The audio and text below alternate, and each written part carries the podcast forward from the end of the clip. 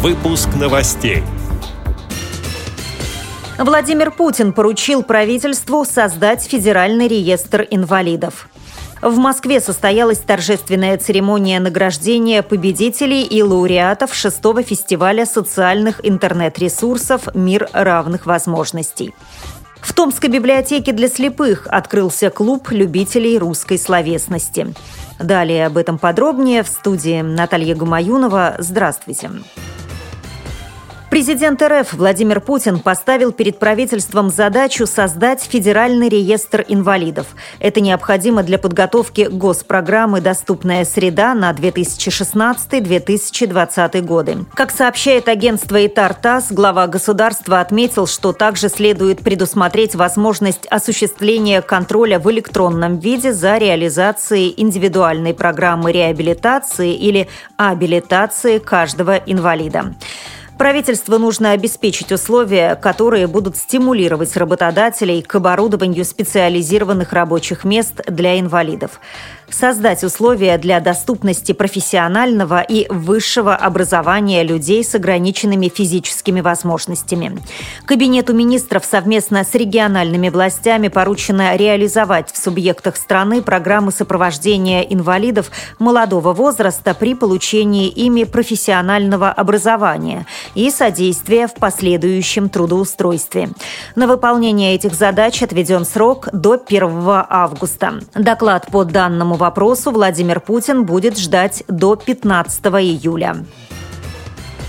В Москве состоялась торжественная церемония награждения победителей и лауреатов шестого фестиваля социальных интернет-ресурсов «Мир равных возможностей». Организаторы мероприятия – Фонд поддержки инвалидов «Единая страна» и Всероссийское общество инвалидов. Как сообщает сайт неинвалид.ру, в этом году для участия в конкурсе было отправлено 275 заявок. Москва – 57, Подмосковье – 20 и Нижегородская область – 16. Активное участие приняли и сайты региональных общественных организаций Всероссийского общества инвалидов. Заявки подали 26 регионов. Среди зарубежных представителей 13 сайтов Республики Беларусь, 4 украинских и по одному из Казахстана, Молдовы и Узбекистана. Конкурсный отбор лауреатов проводился по семи основным номинациям. «Дети как дети», «Дом надежда», «Один мир, одна мечта», «Радуга жизни», «Жизнь продолжается», «Спорт равных возможностей» и «Открытие года». Победители прошлых лет боролись в номинации «Лига чемпионов». В Томской библиотеке для слепых открылся клуб любителей русской словесности. Участники будут встречаться с писателями и с членами общества русской культуры. Подробности у заместителя директора по реабилитационной работе читальни Натальи Росомахиной.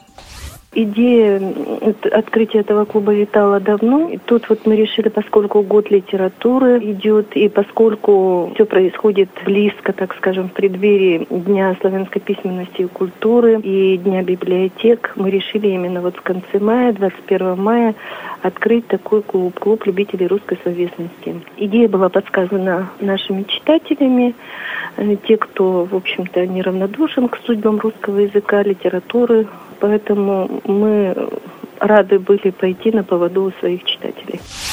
На первую встречу клуба любителей русской словесности был приглашен тюменский писатель Сергей Козлов.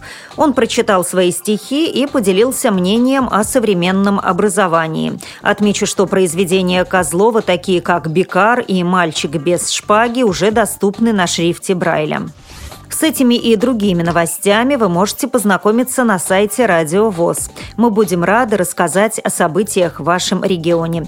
Пишите нам по адресу новости собака ру. А я желаю вам всего доброго и до встречи!